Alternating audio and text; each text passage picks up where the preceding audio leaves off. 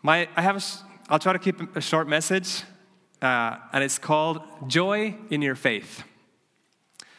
How many of you, I'm not going to ask you to put up your hand right now. I don't want to get too personal here.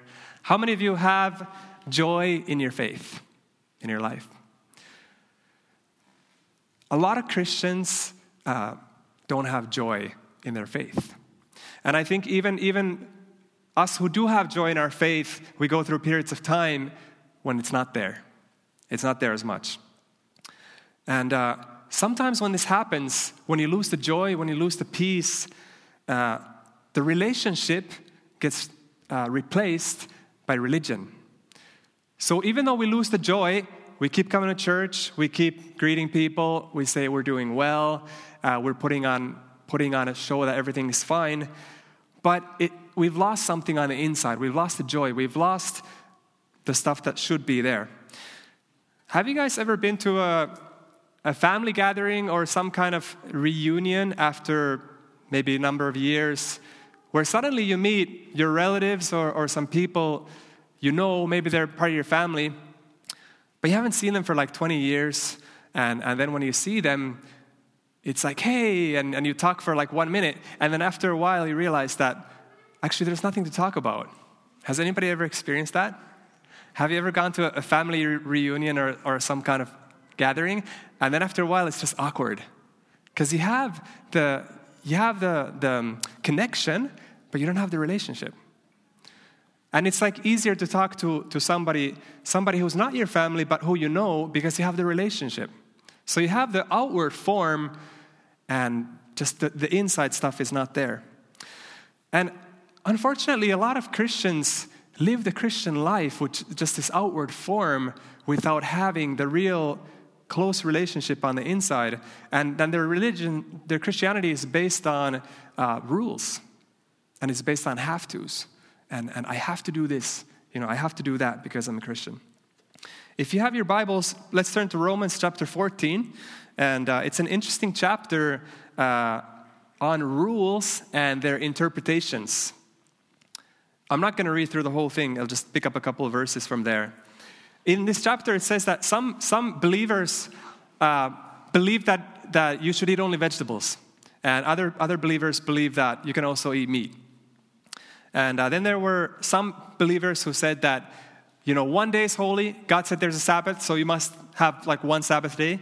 And, but other, other Christians said that, no, every day is holy. I dedicate each day to, to God. Some Christians drank wine, and some didn't, and they considered it wrong and sinful. And Paul's instruction uh, in verse 12 and 13 of chapter 14, we can read So then each of us will give an account of himself to God. So, whatever you believe about these things, you'll give an account to God about it one day. Therefore, let's stop passing judgment on one another. Instead, make up your mind not to put any stumbling block or obstacle in your brother's way.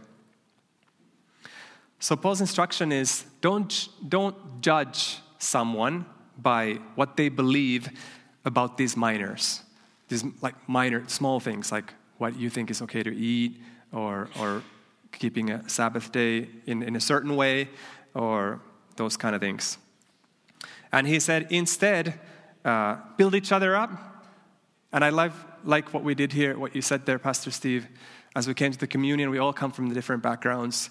We may have different opinions, we may have different thoughts on stuff, but it doesn't matter. We're all, if we're believers, we're all saved by the blood of Jesus. And we put all those things aside and we all come on the same level and we all take the communion, the blood, and G- blood of Jesus and, and his body. And it doesn't matter the, the small things, what we believe. And Paul says this is the point don't get focused on the minors. But then, almost as a side note, in verse 17, he says this listen. For the kingdom of God is not a matter of eating and drinking, but of righteousness, peace, and joy in the Holy Spirit. I love this verse. The kingdom of God is not a matter of those rules or those little beliefs or the minors, but the kingdom of God, Christianity, is about love, joy, righteousness. This is the stuff we gotta have. This is Christianity. This is what we need to have inside of us. Real living faith uh, is something amazing. And if you have that, uh, you will have the joy and the peace. My old youth pastor used to tell me if you think Christianity is boring, you're boring. And I like that because I think it's kind of true. I think if you think that the faith is boring, there's something wrong. There's something wrong in your understanding. You haven't caught it. You don't, you don't know what it's about. Or maybe you had it, but maybe you lost it.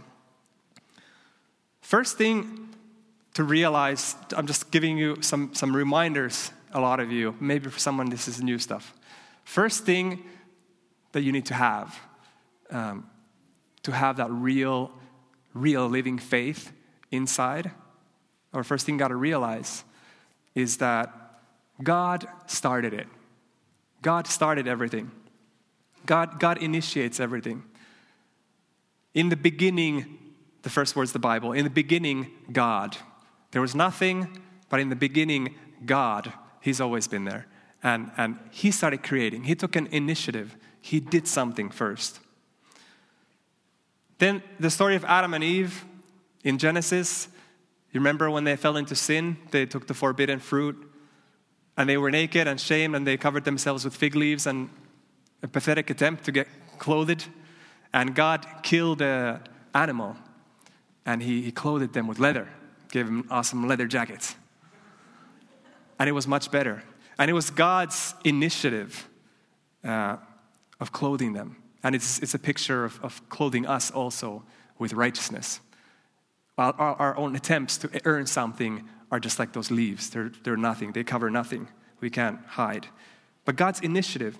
Then, if you think about Abraham, um, Abraham was an old, old guy. I think he was uh, 80. Tamsin, was he 80 when he was called? Tamsin is one of my old youth, so now comes the pop quiz. Remember what I was teaching in 2009? Abraham was old, older, and God suddenly called him. He said, Abraham, I want you to pack up all your stuff. And he was a rich man and he had a lot of stuff. And you, you move to this other country. And Abraham's thinking, Where am I going to go? And God's not telling him. Doesn't matter. You just move all your stuff and go. We've moved a lot, and it's not fun. Moving is not fun. You have to pack up a house or apartment, and we have stuff all around the world. We have stuff in Finland. I think we have some stuff even in Sudbury. And when I was young, when my parents lived there, we have a house full of stuff in Albania. Um, I don't think we have any stuff here. Maybe we should leave some stuff here. and uh, it's, you know, it's a lot of stuff to move around, and it's stress, and it's hard, and it takes faith. And when you're older, you don't feel like moving when you were younger. I, I don't know yet about that, but, but I know moving is hard. So God called Abraham. Just suddenly, God said, Abraham, go. Who started this? God started this. And then the most famous verse is John 3:16. Let's say John 3:16. Ready, set, go. Okay, you can stop. The beginning is what I wanted to say. For God so loved the world that he dot dot dot he started something again. He loved the world, He started something. God initiated something. And God does that.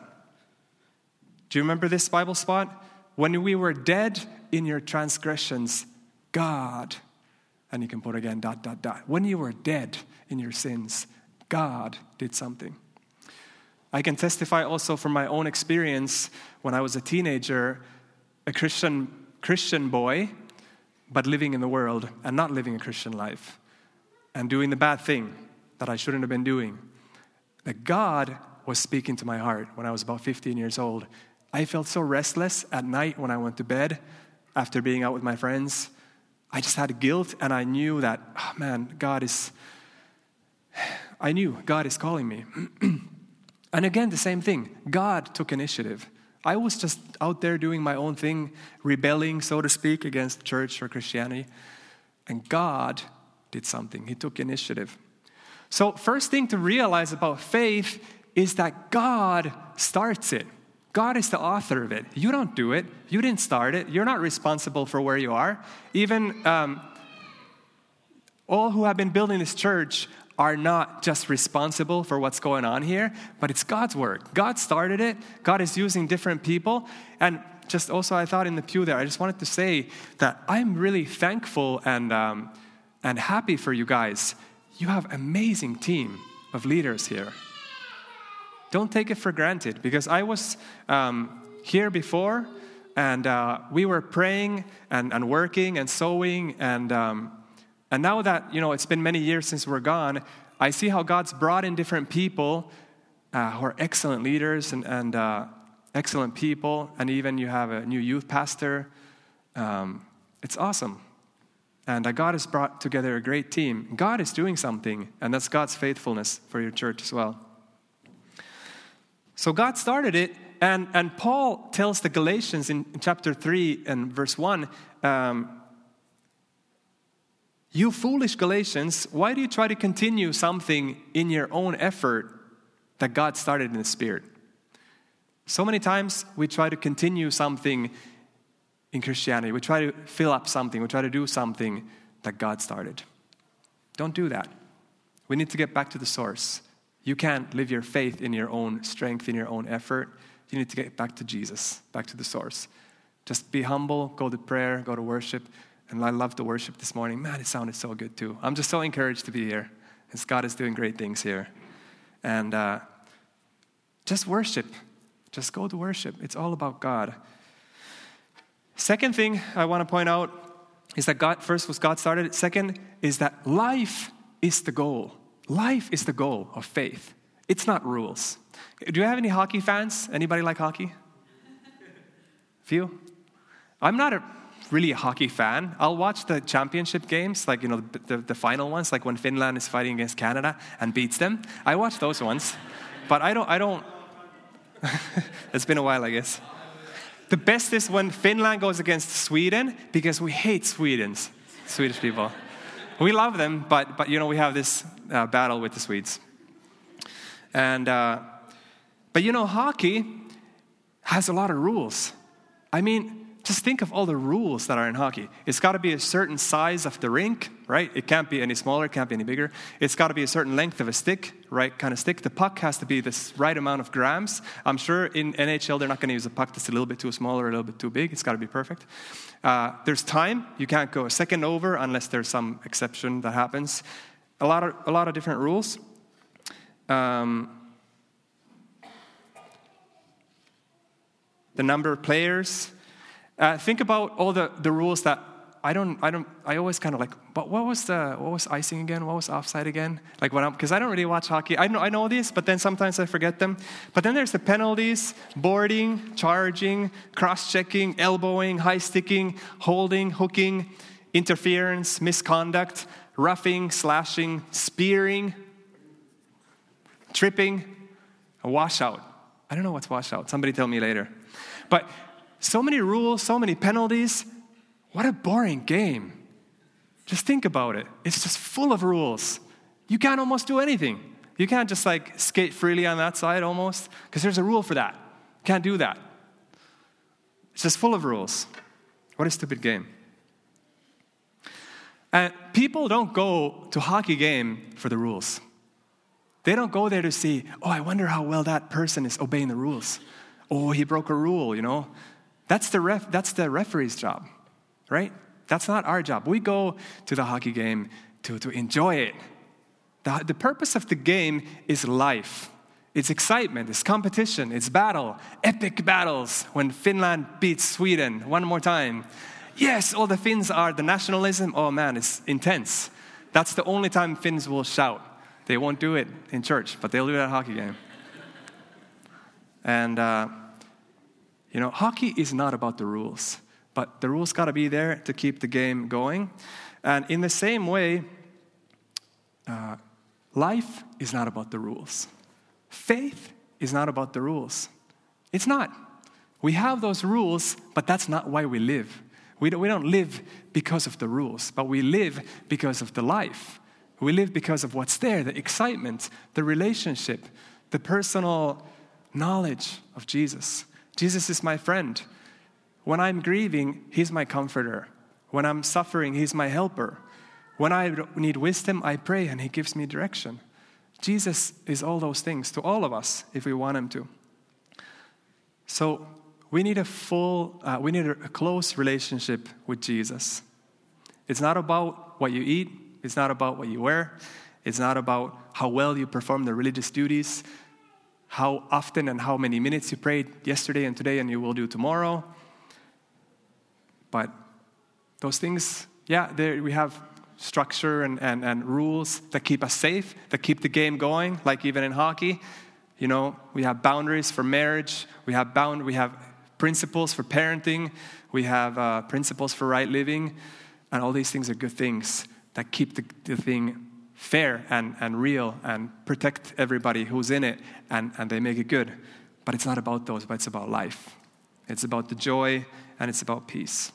Just want to close with Galatians chapter 5, 22, or just list the things, of the fruit of the Spirit, what God wants to give to us. He wants to give us love, He wants to give us joy, He wants to give us peace, He wants to give us patience, kindness, goodness, faithfulness, and self control. And these things automatically will come from our life as we live uh, close to the source, as we live in the, in the vine as we are branches. Remember that Jesus said the living waters will flow from inside of us. And if you are in the place today that you don't have the, the living waters, you don't feel like the living waters are flowing from inside of you, I want to kind of wake you up and tell you that maybe it is because you made it a religion, you made it a ritual, you made it about the rules.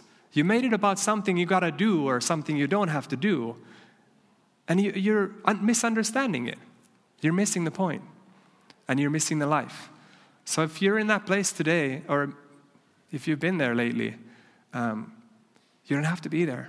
You can get out of that. You can get out of there by looking at Jesus, just getting real with Him, getting honest with Him. Yes, if you have sin in your life, putting that away, because that'll quench the relationship. Just like if in a marriage, there's something between us, um, it makes the relationship pretty cold. The intimacy is gone. It's got to be open lines of communication, it's got to be honesty. So if you have sin, you got to deal with that.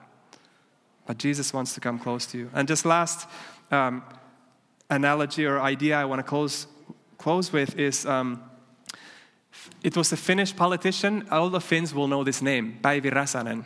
She's famous in Finland. She's a Christian politician, amazing, amazing lady. I have 100% you know, respect for her. If like, respect goes up to there, I have it for this lady. Because she's in politics and she's a wonderful Christian. And she came to our church in Tampere and she was telling us about the relationship with Jesus. And she said that when she was engaged, she received a letter from her fiance. And when she received the letter in the mail, she didn't kind of slowly go home get a cup of coffee, get a comfortable place, you know, wait for it, and then read it. But she was like, oh, she ripped up the letter and she was like, read it once again, you know, read it once, read it again, read it again, read it again, because she was so in love with her husband, with her future husband. And uh, this is a, a love relationship with God. It's not about the rules, it's not about something like that. Should I pray? Let's pray together. Father God, we thank you for this time we have together this morning. And uh, Lord, I want to thank you for this church. I want to thank you for your faithfulness, your goodness, um, and thank you for, for raising up the, the leaders for this, this church that you have. Thank you for the wonderful team that's here. And Lord, I thank you for each person who's here and who's a part of this church. And you see them and you know them personally. You see where they are in their relationship with you. And Lord, I want to I wanna bless them. And like Paul was always saying to his listeners, grace and peace to, the, to them. Lord, I also pray for grace and peace for every one of us who are here. Lord, we all need it. We're, none of us are perfect. We desperately need you. We need your grace. We need to be close to you, Jesus. Lord, we thank you that we can find joy and peace in the relationship with you and in your presence.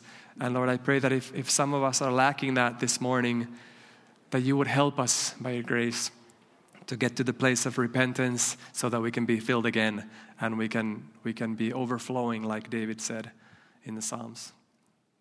In Jesus' name, we all pray together.